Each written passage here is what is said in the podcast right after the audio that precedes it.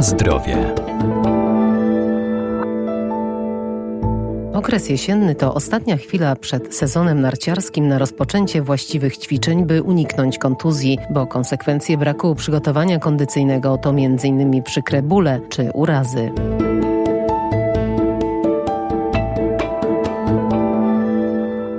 Sporty zimowe to znakomita forma aktywnego spędzania czasu i choć są to aktywności uprawiane sezonowo, należy się do nich przygotowywać kondycyjnie cały rok. Najlepiej rozpocząć od rozruchowej porannej gimnastyki, a każdy następny trening warto poprzedzać rozgrzewką, a kończyć ćwiczeniami rozciągającymi i rozluźniającymi mięśnie. Ja myślę, że każdy, naprawdę każdy ruch, poczynając e, od spacerów, biegania, siłowni, fitnessu, każda inna aktywność, trzeba tylko znaleźć, co się lubi, bo sport jest dla wszystkich, tylko trzeba znaleźć tą dyscyplinę, to zajęcie, które sprawia nam przyjemność, nie traktować tego jako obowiązek, tylko jako pasja, coś, co lubimy, co nas odpręża, a przy okazji mamy z tego dodatkową korzyść. Instruktor narciarstwa Mariola Wendland. A jeśli chodzi o sporty zimowe, gdzie głównie pracują nogi, to tutaj bieganie, plus jeśli chcemy zewnętrzne obciążenie, no to musi być to trening siłowy. Na pewno przygotować się przed sezonem, czyli zacząć uprawiać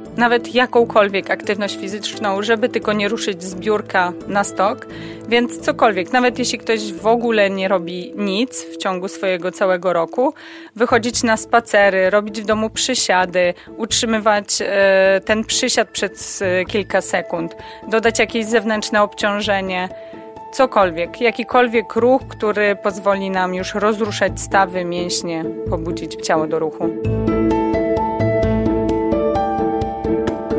Na zdrowie.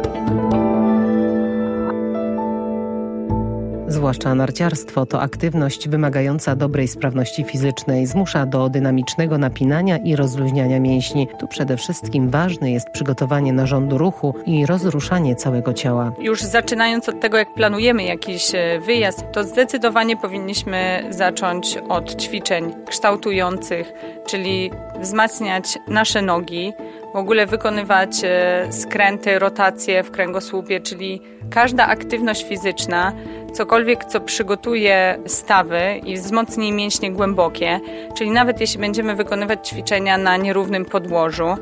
Wszystko zależy od tego, czy ktoś ma możliwość wybrania się do jakiegoś miejsca i potrenowania z trenerem, czy robić to we własnym zakresie.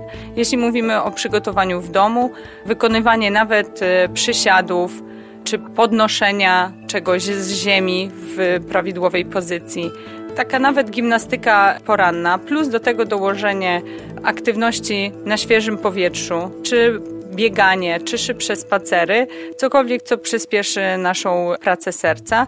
Plus no, powinniśmy z jakimś lekkim obciążeniem wzmocnić łydki, nogi. Jeśli chodzi o narciarstwo i to, co nam daje, to ja może bym podeszła do tego z innej strony. Nie tylko co my fizycznie, bo robiąc to jednak tylko raz do roku przez tydzień, nie wpłynie to aż tak na nasze ciało. Ja bym bardziej tutaj o takim społecznym aspekcie powiedziała, czyli to jest coś niesamowitego, jak ludzie mogą gdzieś wyjechać i spędzać razem czas, ale robić coś jeszcze aktywnie. Więc to jest niesamowita przygoda i łączenie pokoleń, gdy i młodsi, i starsi mogą coś robić razem na świeżym powietrzu i nie tylko przez pół godziny pozjeżdżać, bo trenowałem nogi, bo wiadomo, że nogi pracują, tylko potraktować to jako całodzienna wycieczka, zwłaszcza gdy wyjedziemy w większe góry. Czyli musimy rano być wszyscy zdyscyplinowani, wstać o tej samej porze, więc tutaj już uczymy całe pokolenie że tak powiem, pewnych zachowań. Pakujemy dla siebie posiłki na cały dzień, zawsze jest jakaś przekąska,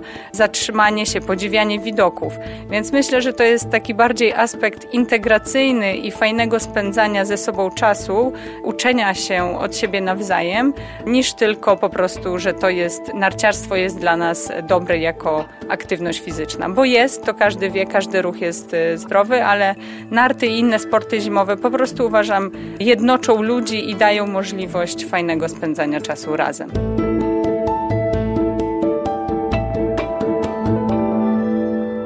Ważny jest też odpowiedni ubiór dostosowany do pory roku, pogody i wykonywanych czynności.